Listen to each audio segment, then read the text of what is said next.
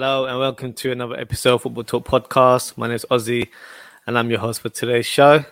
So we've got quite a lot to discuss today as it's been a very long match week 26 in the Premier League. So there were 17 games played overall. Um, so I won't cover all 17 games as I feel like we'll be here all night. So we'll speak about the, the main games regarding top four and the teams that are challenging for the top four places as well. So uh, we can start off with Liverpool, as that's the theme of our episode today, where I've titled it another de- home defeat for Liverpool. That's five consecutive home defeats. Um, it's the first time ever in Liverpool's club history, so it's quite an embarrassing moment for us right now. Um, but because we played two matches in this uh, match week, I'll speak about the first game which we won against Sheffield United. Uh, seems like a lifetime ago, to be honest with you, but we can uh, we can crack on on it. Uh, regards to the performance, it was a good performance from Liverpool, especially in the first half, where I feel like we definitely tried to attack um, and tried to score in, um, in the first half. Ramsdale had a fantastic game, uh, made a good couple of saves. In particular, Salah had a shot uh, with his right foot, which he saved with his foot and Trent as well had a, had a shot later on. But we, I still feel like we lack the killer killer edge in front of goal, um, and that has been the theme of our season, especially the last few months. I'm afraid. Um, Firmino, for me, should have scored in the first half when he was one on one in front of the goalkeeper, but hit it straight at him. So I wasn't really impressed with him in terms of his finishing. Um, I feel whenever he has a half decent game, Liverpool seem to tick but his his finishing is still in question for me. Um, it's something that will probably be looked into into the summer. As much as I love Bobby Firmino, I just feel like the false nine position for us isn't working anymore. We need to evolve as a team and maybe look into actually signing a proper number nine um, and adapt our tactics a little bit, especially if you consider how we signed Thiago and Jota in the summer. Thiago was kind of brought in to be that creative spark in the midfield. So you don't really need a false number nine to be the creative person. We actually need someone to finish the goals. Um, but yeah, that's that's another discussion for another episode. But regarding the goals, uh, great cross by Trent Alexander on the right hand side. Debatable if it was past the line. I think the whole football wasn't past the line, so technically that's the correct decision there. Uh, and a nice finish from Jones, who I've been really, really impressed with uh, in the course of the last couple of months. Probably this season, to be fair. He's definitely been a standout performer for me. Uh, I didn't have high expectations from him due to the fact that he's a young player and he's just come through the ranks at Liverpool. Um, so for me, I didn't want to have huge high expectations in terms of how his season will pan out. But for me, he's one of the he's been one of the standout performers this season. Um, not even saying as a young player, as a general player in the squad, he's been fantastic in my opinion. Um, so after that goal, Sheffield United actually had a couple chances themselves. Um, Burnley had a couple chances on goal. Probably should have done better. I think if this was another team, we may have been punished there. Um, and for me, we just didn't look solid at the back. Um, I obviously I was happy that we won, but for me, it wasn't a convincing victory, and I feel like that led to the next game uh, in the match, which was against Chelsea. So this was played yesterday. This, I have to admit, is probably the worst performance we've had this season. I know Klopp has gone on record afterwards to say that uh, we played really well, but it's just the final third, which is which is true to extent. But we just had no creativity whatsoever. Our first shot on goal was on the 84th minute and that was a header by Gini Wijnaldum where I feel like it wasn't really a solid chance because it was a lofted cross by Trent, and it was very difficult for him to produce any power on that header. So it wasn't a clear cut chance in that aspect, but that was our first shot on target. So it just summarizes how awful we were in the attacking half throughout that game. But I'll be honest with you, the defense for me just looked really shaky. Fabinho returned to the squad and was our 20th, I believe it is, centre back partnership this season uh, alongside Kabak.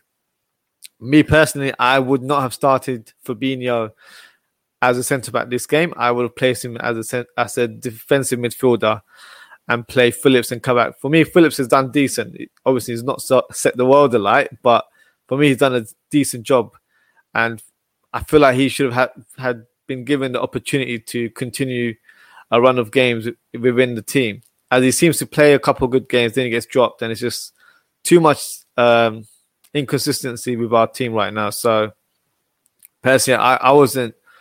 I think the starting up was fine, but I think that would have been something that I would have preferred to have been added to the squad and to the team as well. But I have to give credit to Chelsea. Let's not dwell too much on Liverpool's um, performances right now. Chelsea were fantastic in this game, and I was really impressed with how they played. Very solid performance. I think the new formation that they're playing suits the style of the current squad right now. It's debatable because I know Hudson-Odoi is playing wing back, which is not his natural position. But in terms of getting the best out of other players in the team, I think it's working working perfectly for for Chelsea right now.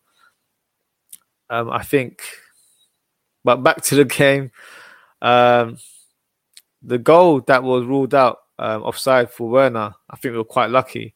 Um, crazy because they keep changing the rules regarding the handball during the course of this season. It's quite confusing to kind of have a solid opinion that that's a handball. It's not that would probably have been given as a as a goal a few months ago um, regarding offside and handball. Sorry, and yeah, I, I, don't want to speak too much about VAR and FA and all of that because for me, it's just they've not been on par in terms of how they should be as an organization, and the refereeing this season has been diabolical from our Premier League referees. So uh, the less we speak about that, the better. To be fair, but Timo Werner for me had a fantastic game. Uh, the tactics that were implemented by Chelsea were spot on in terms of stretching our defense because we play such a high line. And he was exploiting spaces, and we just couldn't handle him whatsoever.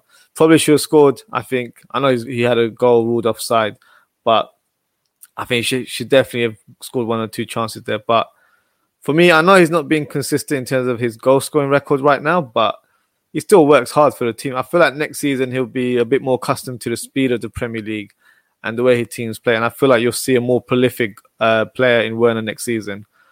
But let's talk about the goal itself. Fantastic goal by Mason Mount coming from the left hand side. Initially, it looked like Trent, because he was out of position, that Trent would have had enough time to react and possibly challenge Mount for the ball. But Fabinho sort of said, Let me take over. I've got this. Unfortunately, he didn't have it. Um, and poor defending by both of them. I think Fabinho showed him too much, and that touch where he put it inside the center of the box and then shot it into the corner. It's just it's just terrible defending. I think they both should have done better. Trent should have done more to put more pressure before that shot had taken place. But yeah, I, I wasn't impressed with that whatsoever. Um, Salah had a decent game as well. Had a couple assists where I think the one for Mane was a bit of a difficult one because it was a looping cross and he had to hit first time on a half volley. So that's a bit of, of a difficult one. But a player of Mane's caliber, and I feel like probably the Mane of last season would have scored that. And then the second one was uh, when he gave a free ball to Jones, and Jones for some reason didn't quite view the ball that that well because he did a sort of a turn thinking it would have the ball was coming behind him when in fact he was like literally on his feet. So and he, mis- he miscontrol it or he didn't actually touch the ball there. So the reason I've, I've raised that up is because uh, Salah was substituted around the hour mark by Klopp, which for me was another ridiculous decision from Klopp. I have to be honest. I think his substitution um, choices over the course of the season have been really, really bad. And I love Klopp, and if you know me, you know how highly I speak of Klopp. But it has to be said, the some of the substitution decisions were really poor. To take off Salah, our top scorer, not even our top scorer, the league top scorer with um, 17 goals right now. This was the game where you need to have him on. Mane and Firmino have been shocking this season. They've literally been a shadow of, of themselves from how they've played in the last few years. So I was disappointed to see Salah substituted. I'm sure a lot of uh, you Liverpool fans were also. Oxlade Chamberlain came on for me. As much as I like the guy and like the the way he's played for us in the last couple of years, he makes zero impact in the team. And I, I, for me, he's just not good enough for Liverpool anymore. he doesn't have that impact anymore. I think the injury that he had, unfortunately, has taken a big toll on his body, and he can't just he can't play with that in- intensity anymore. So disappointing to say, but I just have to say how I see it. To be honest with you, um, and then 80th minute as well, a time where we were sort of trying to attack there, but we weren't really get getting through. So I feel like at that stage, you would expect your manager to put on an attacking player, i.e., an Origi or maybe a creative midfielder to try and break it, break up the defense, i.e., Naby Keita. None of those players were on the pitch, and instead Milner, who I love as a player, was brought on, but he just had he just he came up there to make the midfield compact, which doesn't make sense. The, at that stage, we're trying to get the equalizer, so another wrong choice um, regarding the substitutions there. I think for me, Klopp probably just doesn't trust Naby Keita because I don't actually know what's going on with him in terms of his fitness. I, I, like I'm not sure if he's injured or he's fatigued. I don't know. I don't. I genuinely don't know. I hear a lot of things on Twitter, but for me, it's just unclarified sources there, so I don't really know. Um, and Origi, I feel like whenever he's getting him a chance, I remember he played him up front against Burnley. Kind of let us down because he had two couple of chances, one golden chance where he hit the crossbar from point point blank range, really one on one with the goalkeeper. And for me, he just doesn't trust him enough. And to be fair, whenever Origi has come on the pitch, he's made zero impact as well. So in that aspect, I don't really blame Klopp for not trusting these players, uh, which is a shame because I feel like we need such a massive rebuild.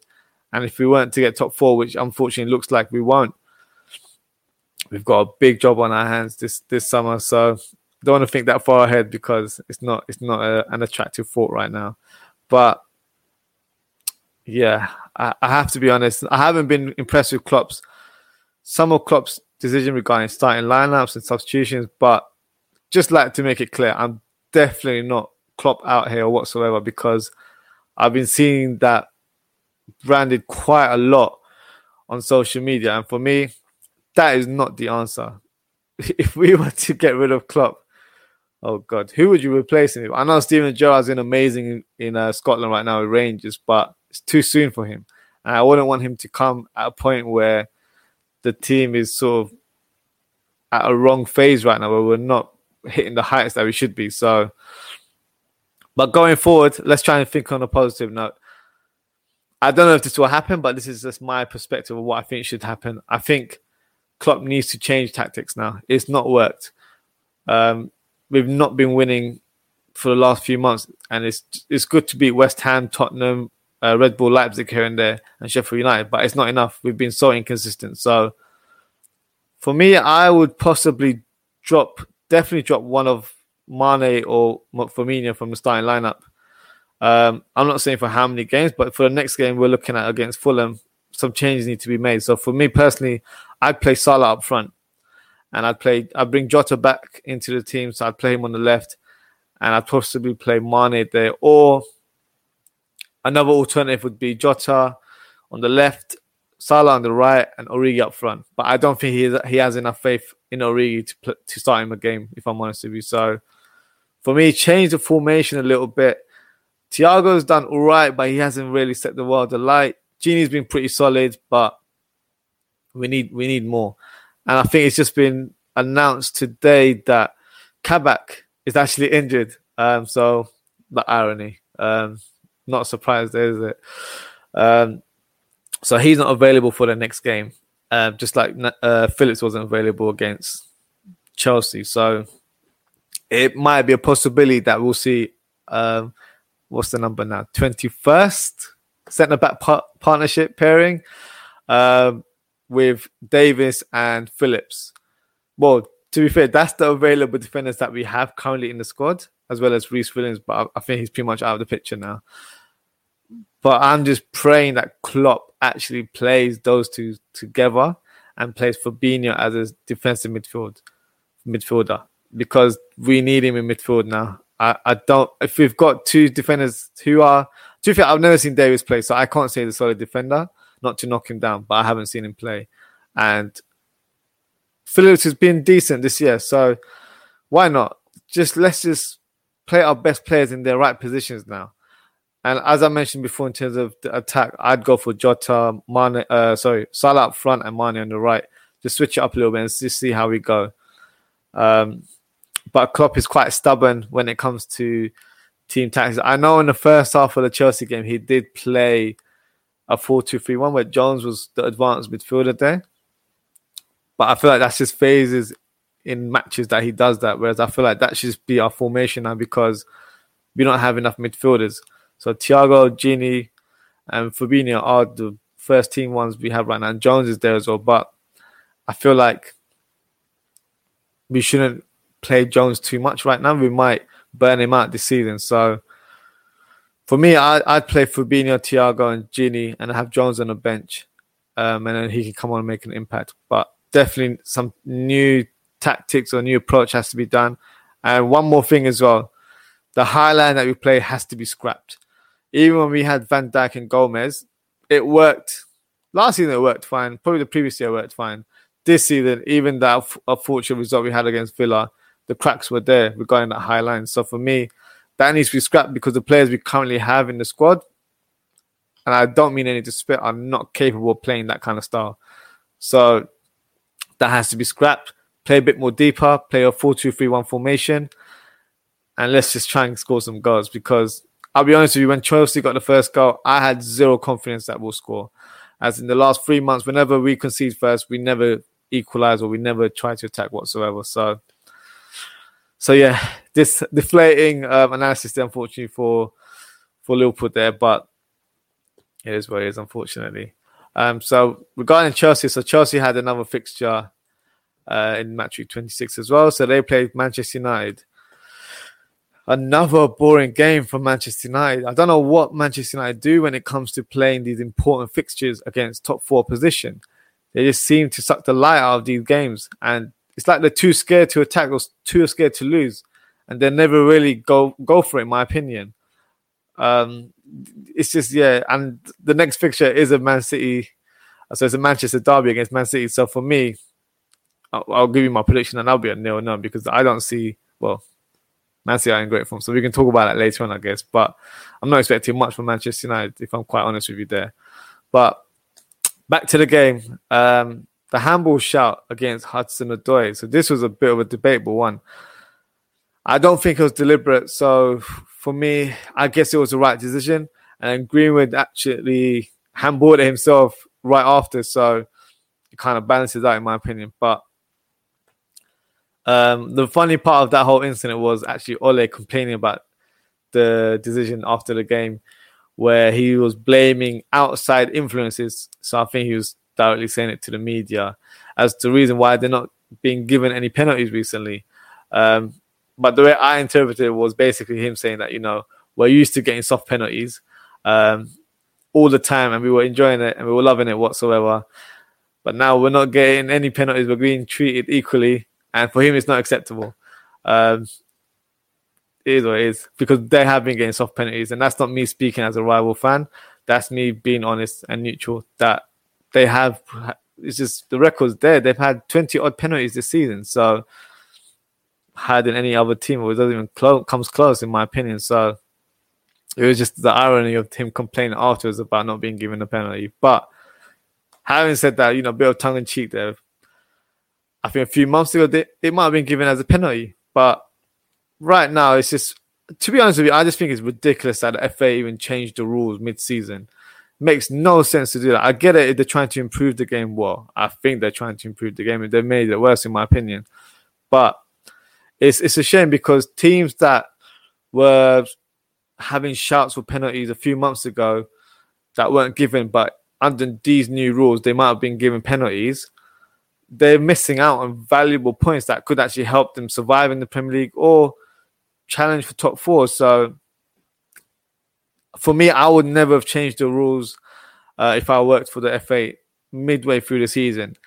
Have it sort of recorded on rec- on on paper or record, whatever you want to do, and make these changes uh, end of the season because it's just confusing um, for us as spectators, um, and even the players. The players have come out after the matches for their post match interviews, and they've said, "Oh, I don't know what the rules are. And I'll be honest with you, the referee doesn't even know what know what he's doing. So it's confusing everyone. So they've not made the Premier League easy to watch.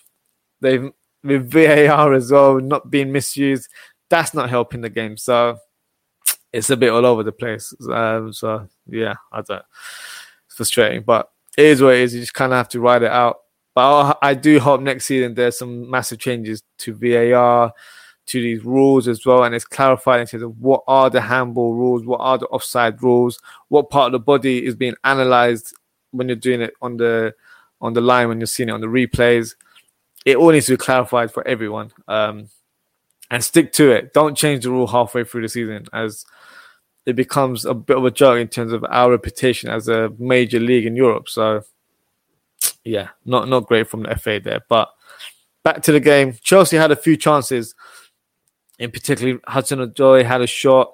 He produced quite a few attacks. I remember seeing a cross where Giroud somehow just missed the ball. Normally, you'd see him score a diving header, and he just completely misjudged it or didn't see the ball clearly clearly sorry, and yeah, just couldn't get the finish there. And then Ziyech had a chance later on as well, um, but couldn't score. But overall, I think this is a good point for United. Chelsea may have thought they could have got the win, as I feel like they did really well in the second half. But nevertheless, Chelsea are undefeated in 11 games under Tuchel, um, and then fourth now. So this has been a great transformation for Chelsea in the last few months. Um, regarding Tuchel, I had a, quite a bit to say when he was appointed, as I wasn't being disrespectful. I, I just felt like I feel like he's a good coach, but I feel like he was a bit overrated, and he's not someone that I fear as an opposite opposite uh, manager, as a rival fan. But I have to be honest, in terms of reviewing what uh, his performance as a manager for Chelsea right now, he's been very smart with his approach, uh, focusing on the defense and setting a solid foundation. So playing free at the back, with wing backs has definitely helped um, reduce the goals being leaked. I think their form equals uh, Man City in terms of the last couple of months. So they're very hard to break down as an opposition team right now. Kind of reminds me of when Conte first arrived at Chelsea, had that similar setup and it worked and they won the league as well under Conte. So interesting to see what he does next season as I feel like right now he's kind of building the foundations for the team but maybe attack will be something he'll look into next year and change his approach a little bit. But but yeah, good times for Chelsea right now. They're in great form, um, and definitely serious, serious um, contenders for the top four spot, in my opinion. Um, I'll speak about other teams as well, but I feel like they look really, really strong right now. So let's speak about Chelsea's uh, opponents there, Manchester United. So I won't speak too too much. This is no offense to you, United fans. There, it's just two two nil. And I can't really speak too much about these games. There wasn't much to say. More dropped points for Manchester United there. Guaita had a great game for Palace, made some good saves during during the match. Um, United did have a few chances. So Cavani had one close range where I feel like maybe he should have done a bit better there. Rashford had a great chance coming off the left wing, uh, but just dragged the ball wide there. James had a free header, obviously not the tallest player on the pitch, um, but maybe should have got a bit of contact or tried to get the ball on target there. And Greenwood had a shot where it just went over the bar. Um, but it could have been worse. Van, uh, Van Aanholt actually had a chance late on in the match and could have grabbed the winner. So it was a good save by De Gea there. But me personally, speaking as a neutral and just analysing the games that I watch of Manchester United, especially the last two fixtures, I think they're just very over reliant on Bruno Fernandes, expecting him to bail them out of jail literally every game, and he has been a bit ineffective in the last couple of uh, games, which is natural because he's been playing at such a high level since he joined the club. He's bound to have slight dips. I don't think he's been out of form as such, but he hasn't been um, as demanding in the attacking box right now. Um, but for me, other players need to step up. Um, you can't rely on one one man all the time. They need to be more clinical in the final third as I mentioned, a few of the players had chances there, and they should have probably have done better, if I'm honest. Um, but regarding the league position right now, considering Manchester United were joint top in January and were considered as title challengers, some fans might disagree and say, "Oh, we weren't," and but there was a lot of United fans talking, so there's no point of hiding around the bush now. You lot were hyping a lot regarding becoming champions and this title. Was it 21's coming this way and all that sort of stuff? But for me, you've bottled it. I feel like this was the season where teams like Liverpool are underperforming, and it was the perfect chance to challenge for the title. I'm not saying you should be miles away from City because City have been in amazing form this season. But I feel like if you had challenged for the title where, you know, City, you were breathing behind City's back and City were not playing um, with too much confidence or they were playing going into games knowing that they have to win because United are only three, four points away from us, then for me, that would have added such great experience to that United squad as you have a lot of young players in your team. But as a club and as a squad, the mentality would have changed next year where, you know, you guys tried it to mount a challenge for the title, similar to Liverpool, where we lost by one point. Next year, we were hungry to get that title, and then fortunately, we did win the title last season. So I think it's a missed opportunity. I think it's a mentality thing as well. And I'm just going to make a probably a harsh statement here, but under Ole Gunnar Solskjaer, I don't think United will win anything. I don't think he's an elite manager. He doesn't have that mentality to lead that team to success. Um, and that's just my that's just my opinion on that. Um, I feel like if you had another manager right now, let's say you had the Ancelotti in this situation in January, you guys would definitely be challenging for the title right now because he would have had that experience, that knowledge, that know how to win games. Doesn't matter how you play, but win games effectively and continue that winning momentum as time goes on. I think that's what United are lacking. I think you have a lot of talented players in your squad, but in terms of management leadership, it's not there. But if you're a United fan, I'd love to hear from you. So please don't forget to comment underneath the video. If you're watching me live right now, send in your comments and I'll have, I'll be happy to place it on screen for you. Um, well, we can move on to the next game now. Um, talking about the leaders actually, Man City and West Ham. So I guess you can call me Mystic Oz because I predicted it to be two one, and the way this the kind of setup the teams was uh, the starting lineups were set up, I kind of predicted that as well in regards to Pep making seven changes to the squad as they had just played a Champions League uh, fixture Wednesday night, and then this was a midday uh, kickoff at Saturday. So, yeah, I was expecting West Ham to really challenge um, Man City during this game, and I wasn't expecting a high flying performance from City, and that's how it sort of panned out, in my opinion. There, but let's speak about the goals. Um, the first goal, fantastic left footed cross by Kevin De Bruyne, um, a powerful header by Ruben Dias, who's been in great great form this season. I do want to make a point. Um, I've seen a lot of comparisons of Dias and Van Dijk online. I think it's probably Man City fans more than anyone else right now. Uh, but let me just put the record straight. Dias is a solid defender and has, he's had a great debut season for City. But let's not get ahead of ourselves. Ability wise, he's not in the league of Virgil van Dijk. Nowhere near. It's like comparing a Volvo to a Rolls Royce. There's levels to this. So for me, please don't do these comparisons. I get into the stats. You want to try and see if they're equal, but yeah, stats are great. It looks good, but you have to take into consideration where the players were he's playing. Ruben Dias is playing in a City team that are pretty much established and are really going for all uh, titles right now. Van Dijk joined a weak Liverpool team where we needed a defensive monster in our squad, and he was that guy. So it's different um, situations there. But yeah, back to the game. I just wanted to highlight that. I've seen a lot of comparison. It annoyed me a little bit, but West Ham equalised. Uh, in the game, and to be fair, it was fully deserved. I think West Ham were fantastic throughout the game especially uh, first half and second, uh, and then early second half as well. And a Coufal pulled it back for Lingard, who tried to shoot towards the target, um, but Antonio managed to get the final touch close range and hit the back of the net. So fully deserved that equalizer. But with the quality that Man City possess, it was no surprise that a second goal was scored. So nice pass by Mahrez to Stones, who finished like he was a striker. Fantastic goal from from John Stone there. It's been one of the standout performers this season. Um, but having said all of this, West Ham could have equalised at the end of the game with Diop.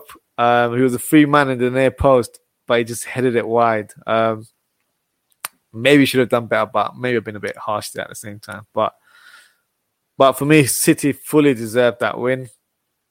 And then credit to West Ham, they've been fantastic this year. I didn't expect them to be in this position right now. Lingard has definitely had an impact in that team, but even before they were doing really well. With Soucek being one of the most probably underrated performers this season, performers this season. So, so yeah, well done to West Ham for at least cementing a challenge for that game, and they're still in the hunt for top four. So you know, we've still got 11 games left, so you never know how that's how the season is going to pan out. But regarding the next fixture for Man City, this is where we saw Man City. Um, they were flying in this game against Wolves. Um, so let's just speak about some of the goals. So Mahrez hits a good cross, fizzes across into the face of the goal, and then Dendoncker fortunately hit on goal there. So not a great start for for Wolves, unfortunately, but they did equalise. Um, and there's a fantastic whipped cross by um, Moutinho from the free kick and a diving header by Conor Coady. So good account of themselves there regarding that equaliser there, as it sort of came out of the blue. But then that kind of just spurred Man City on. Uh, Walker hits a good cross, which was initially blocked by a Wolves defender, but then Jesus finishes from close range. And then the third goal I've been pronouncing this player wrong, so I've been a bit. I was watching my old episode, I'm like, oh shit, it's not Gundogan, it's Gundogan. So apologies, I need to say his name correctly. Uh, so Gundogan um, uh, passed the ball to Sterling, who somehow couldn't get the ball out of his feet, and it ended up landing to Mahrez. And Mahrez neatly tucks the ball into the corner. He's really good at finishing um, those kind of chances there. So another another player that's had a great week for Man City. And then the other goal was uh, Gundogan hits a shot from distance, saved by Patricio. Initially, I thought it was a good save, but he didn't parry it away from the goal, so he ended up coming back to the uh, six-yard box. And Gabriel Jesus came in, smashed it close range. Uh, it was debatable regarding his offside position, uh, but it was clear that he was onside there. So um, it went to VAR, but the goal was given. So fantastic win for Man City again. I believe that puts them 14 points clear. Um, so a few weeks ago, it's their title. So we're just we're just witnessing it right now. Um, no one's really challenging them. So it is what it is. But one thing I'd like to make a point is regarding um, Gabriel Jesus. Um, I really admire him as a player because a lot of people, probably including myself, actually, I don't regard him as an elite striker but he's still a quality player to have in your squad. Aguero who's unfortunately always injured. Um, and even this season, Pep hasn't always played Jesus as that automatic um, selection up front. He he's played uh, Mahrez, I believe he's played uh, Foden, uh, Kevin De Bruyne as like false nine sometimes. Even Sterling, I think, had one or two games where he played in that position. Um, but I've never heard him complain. I've never heard him moan. Always gives his best for the team, and he scores some important goals. Um, credit to him. I, I would love to have a player like that at Liverpool, where you can really rely on him when he comes on the pitch and he gives his all. Um, so yeah, fantastic week for him, scoring two two goals, important goals, because Wolves are a decent team. Um, I know the scoreline probably doesn't suggest that, but if you watch the game, it wasn't it wasn't too much in terms of the gap in the first half. But you know, the quality was shown towards the latter stages, and yeah, that's why the result was four one. But speaking of scoring four goals, Tottenham were on fire in their first fixture against Burnley. So great performance by Spurs. Gareth Bale starts the game, so opens the scoring from close range after a nice pass by Son from the left hand side, and then Kane fantastic striker, one of my favorite strikers. Um, scores a smashing goal uh, from the left hand side. Reguilon, who for me, great ability on the ball, but I feel like he can show a little bit, little bit more. Maybe because he hasn't played as many games as he would have liked, but whenever I see him play, I'm really impressed in terms of how he attacks, and his ability for crossing is amazing. Um, so he clips a nice ball into the into the box, and then Lucas Moura lashes um, the ball after I think it deflected off a defender and hits it to the back of the neck there. Um, Bale back on the score sheet again. Um, so passes the ball to Bale from the to from the right wing, um, and typical Bale finish actually, where he hits a nice curler from 20 yards, hits the post and goes in. Great performance by by Gareth Bale there. I feel like he's slowly. I'm not going to hype it now, but he's slowly showing um, good form again. Um, I don't think he'll reach those heights where he was at Tottenham previously, or even when he was at Real Madrid. But I feel like if he continues to play like this, he'll be a very effective um, for Tottenham this season as well. So that goes on to the next match actually. So could have been a banana skin with this one because Fulham for me have been. I know they're in a relegation battle right now, but they've been fantastic in the last few months uh, in terms of their level performances. Um, this was a tight one for Tottenham. This was not an easy win. I know it's suggested from the scoreline, but if you watch the game as well, Fulham had a lot of chances towards this, uh, the latter stages of the game.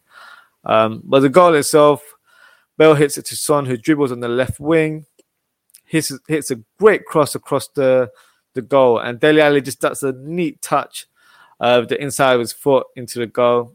Dele Alli showing a bit of form now as well. Played um, in the Europa League uh, the other day and scored a great goal. So he's slowly showing his form back as well, which is great to see. Um, from a Fulham's perspective, Lemina had a good chance, um, but he shot the ball over the bar.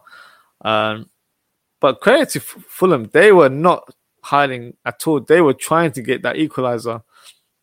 They did actually score with their new signing Maja, um, but there was a handball before that shot had taken place, so it was ruled um, it was disallowed by VAR. But that's two straight wins in the Premier League for Spurs. They're currently eighth uh, with a game in hand and are five points away from fourth. I wouldn't quite say they're back in the, uh, the top four race, but you know, a lot can happen right now. They can still challenge for it. I wouldn't rule them out completely. It's just been one of those seasons where there's like four or five teams that are trying to get that fourth spot. So, 11 games to go, as I mentioned previously anything can happen. And I guess that's the beauty of the top four challenge this year. We don't know who's going to be in there, to be fair. And one of the teams that are right now that I feel like a couple of months ago have cemented their position in the top four, I feel like they're in question again now. And that's Leicester City. So this performance itself, let me give some credit to Arsenal. I feel like they were fantastic in this fixture. Um, probably not the best start regarding Leicester scoring first. So they scored with a nice finish by Tielemans. Um, and then later on, uh, they received a free kick uh, just outside the box. Debatable if it was a penalty or not, but nevertheless, nicely worked free kick by Willian and a good diving header by David Luiz there. Uh, but the penalty decision afterwards was definitely the turning point for me um, in this game, uh, which was nicely finished by Lacazette as Leicester's confidence dropped completely after that goal. And then Pepe uh, scores later in the game from close range to round off a great move. A bit of scruffy pass in here and there, but um, and he gets gets the win for Arsenal. So credit to Arsenal, fantastic win for them. Um, Leicester City, so they they played two fixtures in in this match week as well against Burnley. So Burnley, as we all know, very strong at home. But this was a chance for Leicester to regain some points that they dropped against Arsenal and help them climb up the table as well. Firstly, unfortunately, Childy um, gives the ball away uh, with a bad back pass, and Vydra for Burnley lashes onto the ball and finishes to give Burnley the lead. Not a great start for the youngster, unfortunately, there but he did have a chance later on in the game to make amends. Um, nice cross by Castagna, who's back in the team now. Um, and Charlie just hit the ball over the bar, close range, six yard box. Should have scored, in my opinion. Um, difficult cross as it was whipped quite fast, but I feel like he should have, should have scored. Um, the Leicester goal itself was actually a nice goal. A nice lofted through ball by Ndidi. And Il- Iheanacho literally half volley back in it. Fantastic goal. Probably one of the best goals this this week. There's a, a few too fair, but one of my favorite goals in terms of technique. Um, and I think the goalkeeper tried to run out and get the ball, but he beat, he beat him to it. So great start to the great equalizer, I should say. Uh, but great start for uh, Iheanacho there. Um, in the end, I guess is a good point for Leicester, um, as Chris Woods did have a chance late on in the game. Great save by Schmeichel there. But just a question for you guys there. Does it look like Leicester City, or should I say even Brendan Rodgers, may bottle their top four position again this season like they did last year? Because obviously they had a lot of injuries last year, and similar, they do have injuries this year as well. But they're not showing consistency at the latter stages of the season. So let me know what you think because their form has dipped, in my opinion, and they do seem flat at times. But yeah, to be fair, I think because there's so many teams challenging right now, anything can happen, and that's why I said earlier on, there's no certainty in terms of who will be in the top four. So, excuse me. Let me know your thoughts in regards to Leicester City, and do you think they will maintain this challenge and be top four by the end of the season? Love to hear from you guys there. But that's my review of match week 24. I'll quickly do a thing that I like to do every week is my team of the week for um, match week 26. So let me just remove this banner so you can see my team.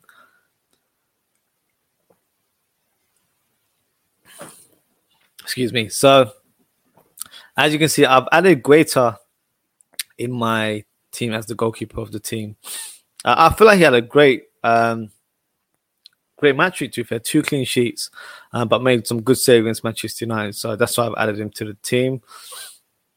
Defense actually was quite a difficult one. I had such, I had quite a few people that I wanted to add. So I had David Luiz, um, who was a contender in this um, defense. Think David Luiz one of the main ones, and I had a couple other players, but I've gone for Dias and Stones uh, as they both scored, but they've been pretty dominant for Man City in the course of the week.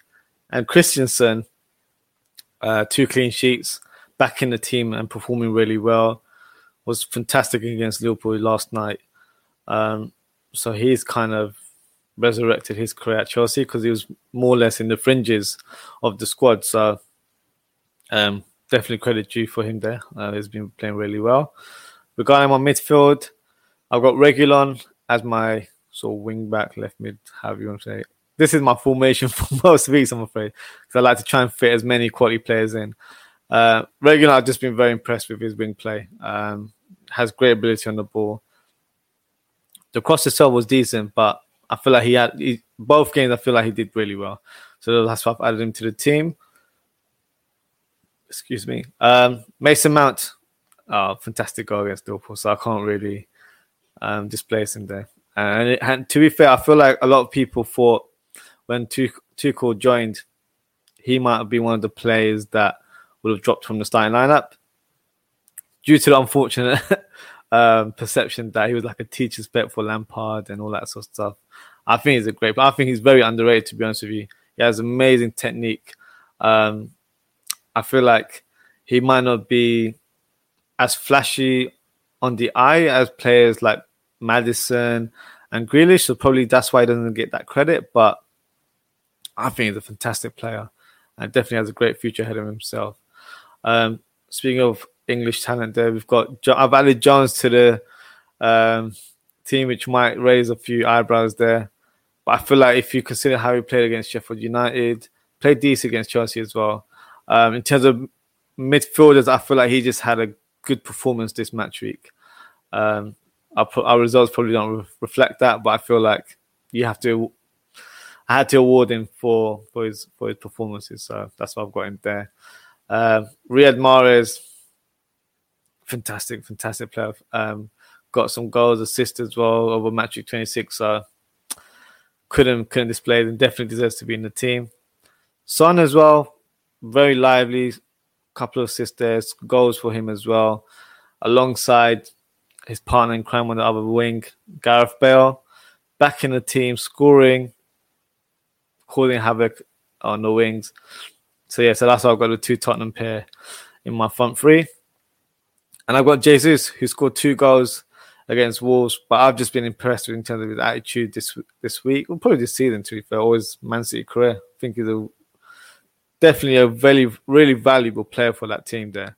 Um, he scored two important goals, close range, weren't spectacular goals, but that's what I want from a striker. So, yeah, that's why I've added him in my team of the week there. So, before we wrap up the show, I think I've been speaking quite a lot about Liverpool, so it's probably more than my normal duration of the show, but uh, we can quickly uh, crack on regarding the fancy football Premier League table uh, league that we have as of Football Talk podcast. Um, so my performance, I've got 80 points this week, which is all right. To be fair, most leagues that would have been quite high. Um, I think the highest in terms of the uh, sort of global score was 178. So if you look in that space, it's not that great. It's half the score. Um, but there was one gentleman in our league, um, Aaron Lave, who scored 114 points um, during this match week. So yeah, I'm climbing up the league. I think I'm 14th or something, but yeah, I've not I've not even been manager of the week this season, so I'm a little bit disappointed. But fantastic um, performance by Aaron there. Great selection with his fantasy team there. Uh, we'll see how your weeks go on in terms of where you are in the league. Um, getting close closer to the end of the season now, so we'll see who the winner is. As the winner will be receiving a special prize. Um, but yeah, we're going to speak about that closer to the time. But yeah, before we wrap up, let's just do a little preview of match week 27. So this is the biggest game next week uh, regarding Man City and Manchester United, Manchester Derby here. I did briefly touch on it earlier on the show. I said no, no, but that's because I was speaking about Man United. I thought, you know what, they're they're so defensive minded in these kind of fixtures that they might kill kill the excitement for the game. Because even as a neutral, I, I love to watch strong oppositions play each other. I'm hoping it's not nil no. That would really annoy me. Um, I'm going for 2 0 Man City against Man United. I feel like they're in such high confidence right now. I know Ole is going to park the bus, the jumbo jet, you name it. He's going to do everything he can to stop them. But I really hope um, Man City break their defense and scores a lot of goals or just get the win because as a neutral, you want to see exciting games. You don't want teams to just hold back as well. Um, but the last derby was a very boring match as well. So let's hope it's not deja vu and it's not a recurrence uh, of the last fixture. But yeah, we'll we'll see how that goes. But that's the end of our show right now. So please don't forget to like, comment, and subscribe. Uh, we appreciate the love and support you guys have shown over the course of the season. Um, if you'd like to follow me on social, I'm on Instagram at aussie.ftp and on Twitter, I'm AussieFTP. Um, so our next episode for Match Week 27 will be next Thursday, 11th of March at 9.30 p.m. So this is UK time. So please uh, don't forget to tune in as I'm sure we'll have some interesting reviews, hopefully some exciting results as well. But so yeah, so that wraps us up for today. Thank you for tuning in and thank you for staying up so late. I know it's a very late one today, so really appreciate that. And we shall see you next week. Take care.